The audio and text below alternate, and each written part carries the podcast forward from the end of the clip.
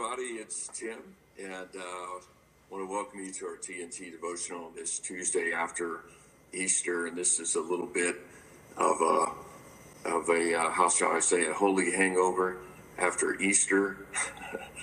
the reason I say that is because I am uh, broadcasting from my house. Um, I'm doing yes, I'm doing the uh, Devo today, and I'm sitting here reading my Bible, going over some things, and Larry contacts me and says, "Hey, uh, are you doing the video?" And I was like, uh, "Yeah, I'm doing that, or doing the devotional." I'm like, "Yeah, I, oh wait, wait, that's today." So caught in that holy hangover moment, but um, I will say it was a spectacular Easter, man, and it was so good to see so many people back again on uh, Easter weekend. Um, as you well know, if you've been tracking with us, uh, attendance has been about 36% of what it was uh, the previous year until we stopped having services uh, just before Easter last year. But um, a lot of folks have not felt comfortable coming back. And then uh, this past weekend, just like boom, it felt like the floodgates opened again and people came back like crazy. And um, uh, just about 8,000 people in church this past weekend at our four physical campuses, plus a lot of people watching online. So, um, kind of felt like the old days there for for a weekend. It just I, I, was so thrilled to get to see so many people that uh, haven't been in church in a year, and I know they haven't because I had a number of people tell me they hadn't been in church in a year. So, all that to say, it, you know, I could be wrong, but it feels like we kind of turned a corner as uh, uh, more people are not as afraid and are getting out now. Maybe more people vaccinated, more people like myself have had the the virus, and so I have uh, antibodies. And um, but anyway, just great, just so awesome to be back together. And earlier this morning, uh, when I was reading. Um, I was reading about the case numbers uh, from the Houston Chronicle in the uh, state of Texas and in the Houston area, and everything is just flatlined um, in a good way. Um, so I, I, just feel like, you know, I could be wrong. I've been wrong so many times before in my life, but it just feels like we're on the verge of something good here. And, um, you know, almost, I don't mean to, to compare it this way, but it feels like Easter really was a resurrection, and and, I'm, I'm I'm not taking.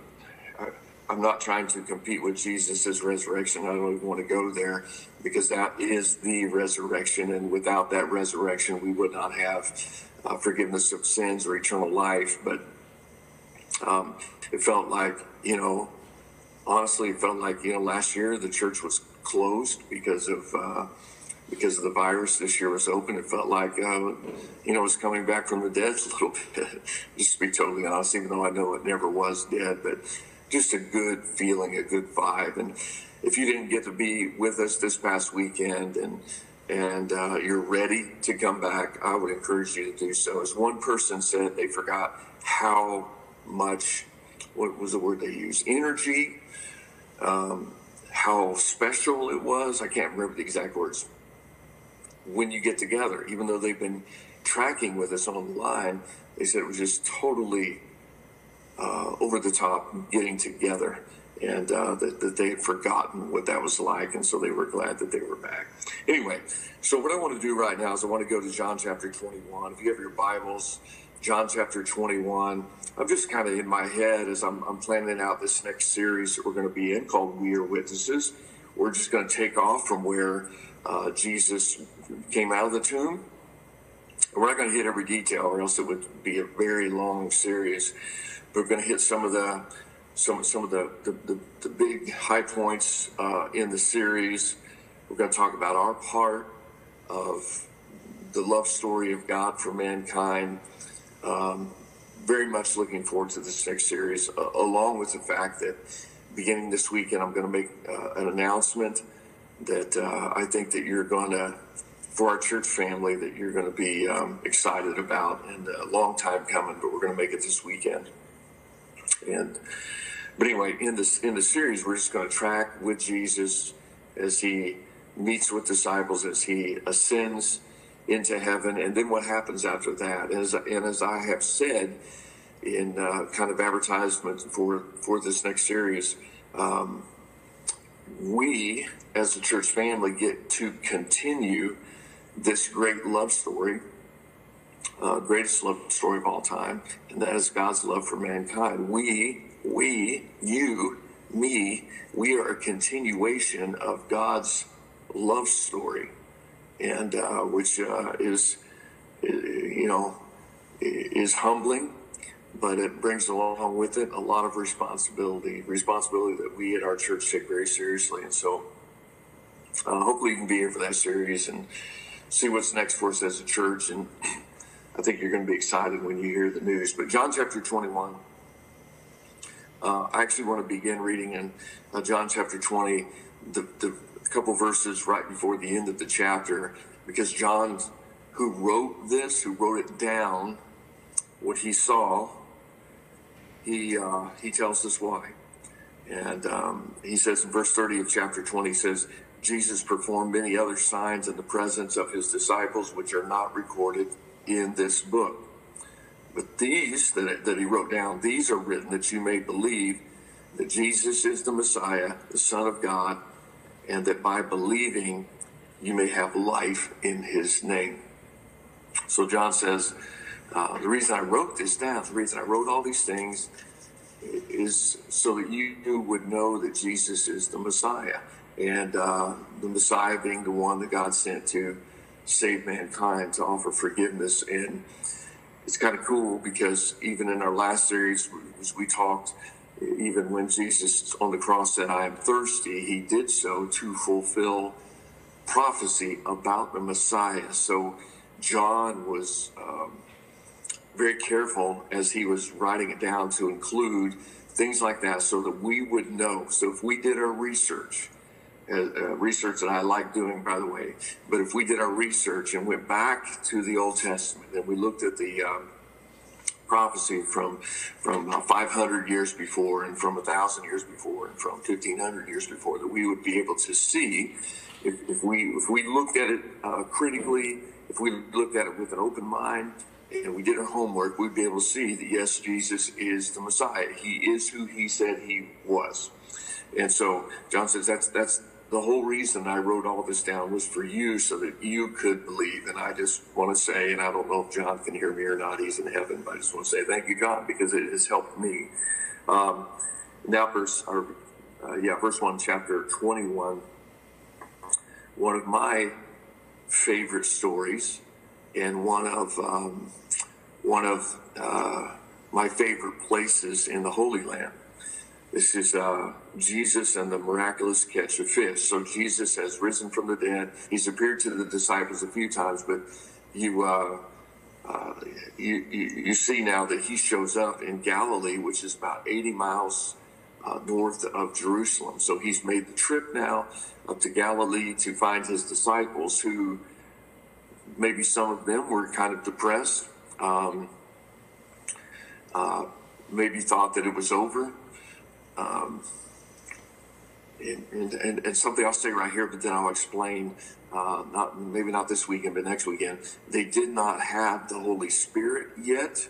They did not have the Holy Spirit yet. So Jesus is gone, and it really feels like, um, or, or he's not around them at this moment, and it feels like he has left them, and he and the Holy Spirit has not come yet and so there is probably that that feeling that we get sometimes, you know, when it feels like God isn't there, He's not showing up, and and uh, which is never true, but sometimes we get that feeling, and I would imagine the disciples are having, especially Peter, because Peter, remember, he denied Christ. He denied Christ three times, and, uh, you know, after Jesus was arrested and people said, aren't you one of the disciples? And Peter says, no, I don't even, I, I don't know. No, I'm not one of his disciples. Somebody else says, aren't, are you sure? I thought I saw you with Jesus. No, I don't even know him. You know, he was very, he vehemently denied that he knew Christ. He denied Christ. And so I'm sure that that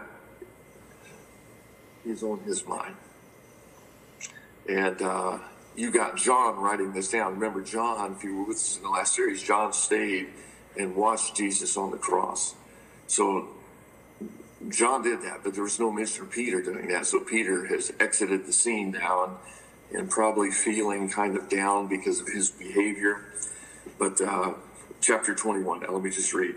After Jesus appeared again to his disciples by the Sea of Galilee, afterward, Jesus appeared again to his disciples by the Sea of Galilee. It happened this way Simon Peter, uh, Thomas, Nathaniel, uh, from Cana in Galilee, the sons of Zebedee, and two other disciples were together.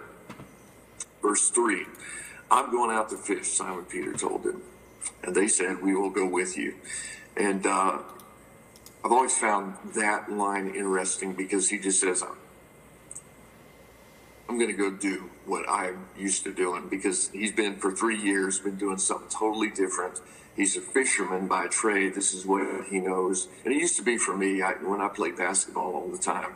If I just wanted to clear my head, if I wanted to, to work off some steam, if I wanted some exercise, if I was in a bad mood, if I was in a good mood, I just I just say I'm going to go play some hoop, and I would just go out and I would go shoot around. And it was just kind of um, would kind of ease my mind and so forth. And I, I feel like that's what's happening to Peter. He just he just announces, "I'm going to go fish. We're going to go with you." So they went out. They got on the boat, but that night they caught nothing. Nothing. Early in the morning, Jesus stood on the shore, but the disciples did not realize that it was Jesus. He called out to them, Friends, haven't you any fish? Haven't you any fish? Meaning, have you haven't you caught any fish? No, they answered. And he said, Jesus said, throw your net on the right side of the boat and you will find some. Um, when they did, they were unable to haul the net in because of the large number of fish. Then the disciple whom Jesus loved said to Peter, so this is John talking about, this is John talking about himself, the disciple whom Jesus loved. Remember, that's how he referred to himself. Um, he, he said, It is the Lord. As soon as Simon Peter heard him say, It is the Lord, he wrapped his outer garment around him, for he had taken it off, and he jumped into the water. So uh, the other disciples followed in the boat, towing the net full of fish, for they were not far from shore, about a hundred yards. When they landed, they saw a fire of burning coals there with fish on it and some bread. Jesus said to them, Bring some of the fish that you have just caught. So Simon Peter climbed back into the boat and dragged the net ashore. It was full of large fish, a 153. and somebody might wonder, well, how do they know it was 153 fish? I'm going to tell you something. Every fisherman who's ever fished knows how many fish he caught. That's how fishermen are. Uh, you can ask my son, who has long been a fisherman, not so much now that he has a, a son, he hasn't fished as much, but um, he, he would be able to tell you every time that he's gone out how many fish he caught and what he caught them on and exactly where he caught them because fishermen don't forget. It was full of large fish, 153, but even with so many, the net was not torn. Jesus said to them, Come and have breakfast. None of the disciples dare ask him, dare, dared ask him, Who are you? They knew it was the Lord. Jesus came, took the bread, and gave it to them, and did the same with the fish. So Jesus is serving these guys breakfast after a long night of them not catching any fish. This was now the third time that Jesus appeared to his disciples after he was raised from the dead. And then comes some of the most, I believe, beautiful uh, passages of scripture in the entire Bible. This is verse 15. When they had finished eating, Jesus said to Simon Peter, Simon, son of John, do you love me more than these? Yes, Lord, he said, you know, you know that I love you. So Jesus said, feed my lambs. Again, Jesus said, Simon, son of John, do you love me? Uh, Peter answered, Yes, Lord, you know that I love you. Jesus said, Take care of my sheep. The third time, Jesus said to him, Simon of John, do you love me? And Peter was hurt because Jesus asked him a third time, Do you love me? He said, Lord, you know all things. You know that I love you. And Jesus said, Feed my sheep. Very truly, I tell you, when you were younger, you dressed yourself and went where you wanted. But when you are old, you will stretch out your hands and someone else will dress you and lead you where you do not want to go. Uh, Jesus said this to indicate the kind of death by which Peter would glorify God. Then he said to him, Follow me. And we call this the, the reinstatement of Peter because, um, again, Peter had denied Jesus three times after Jesus was arrested. And, and this was Jesus now on the beach with these fishermen. He's serving them breakfast. And he, it feels, it, it, um, I mean, you can tell Peter, Peter's not irritated, not, not saying that, but he's hurt because Jesus keeps asking, Do you really love me? Do you really, do you love me? And Peter's like, Yes, yes, yes, I love you. But what was happening was, as you remember, he denied Jesus three times. Three times Jesus asked Peter, Do you love me? And three times Peter replies, Yes, I love you. And then Jesus says, Okay, follow me. So it was like um, Jesus was reaffirming him. It was like Jesus was saying, because even Peter said, I know that you know all things, you know that I love you, but Jesus wanted to hear it. Peter needed to say it, perhaps. And um, with that, Peter was reinstated.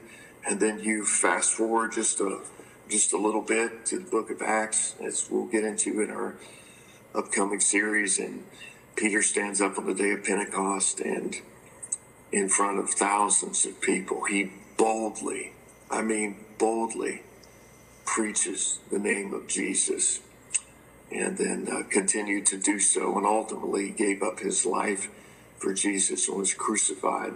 He wasn't only crucified, he when they were going to crucify him, he said, I have no business being crucified just like Jesus, my, my Lord, so crucify me upside down. And they crucified Peter upside down so that it wouldn't be it wouldn't look like Jesus' crucifixion, which just shows you how much reverence and all he had for, for, for Jesus. But this is a guy, the guy who, uh, as we have talked about before, all through the Gospels, when uh, they got into uh, difficult situations, Peter was the first one to open his mouth. Peter kind of, um, you know, kind of said things off the cuff. Peter uh, was one of the sons of thunder. Um, Peter, one of Jesus's inner circle. Um, all that to say, rough and tumble guy that God got a hold of, that Jesus's love totally changed, and he became this amazing apostle who served who served God, who, who preached Jesus until the day he died.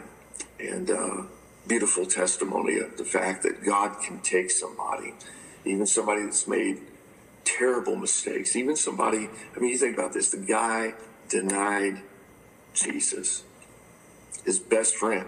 He denied that he even knew him. And yet Jesus forgave him and then used him in a big way. And I guess that's a word for all of us today that have made mistakes, those of us who, with our actions, or maybe, I don't know, with our words, have denied Jesus and denied our love for him. That um, he can still use you. You can be forgiven. And I'm not Jesus, not even close, but I'll just ask you this question Do you love him? Do you love him? Do you love him? That was three times. Do you love him? If so, get up and get busy for Jesus and uh, watch what he can do through you. Alrighty. Gonna let you guys go. Love you so much. Uh, thanks for joining me on this uh, kind of tardy a TNT devotional. Hopefully, it came through all right on my phone. But uh, love you guys so much, and uh, thank you for being who you are and uh, being part of this church family, whether you're local or you're a long way away. I'm glad that you're part of this, and it's just fun getting to do life with you. And uh, I want to pray for you, and I'll let you go. Heavenly Father, thank you, Lord, for your love for us. Thank you uh, for what Jesus did for us. And uh, God, even when he rose up from the dead again, how he still loved those who um, had deserted him, had betrayed him, and still able to use people who are imperfect, ordinary people who are imperfect people. And I thank you, God, that you're able to use us and do wonderful things in us and through us because of your Holy Spirit. And I, I pray, God, that, you know, I can't help it, but I'm just hoping that this past weekend on Easter was a breakthrough for people, uh, not only in, in uh, their willingness to get back with the family in church uh, physically, but also a breakthrough for people spiritually. That uh, they're not going to let fear hold them back, but they're they're going to they're to live for you, no matter what that means, Lord, and and that they are going to follow your Son Jesus. And thank you, God, for the opportunities that we have each and every day to glorify you in the things that we do and say. Thank you for your love. Thank you for your provisions for us, Lord. Thank you for the case rates dropping in the great state of Texas. And uh, looking forward to that day, Lord, when we can all get together again with uh, no restrictions and we can greet each other and stand close to one another and hug and and uh, people can be encouraged once again, Lord uh, by the fellowship of the believers. And uh, Lord, watch over us this week. Give us a good rest of the week. I pray all this in your son's name. And all the people said, Amen. Love you guys. And we'll see you next time. Bye bye.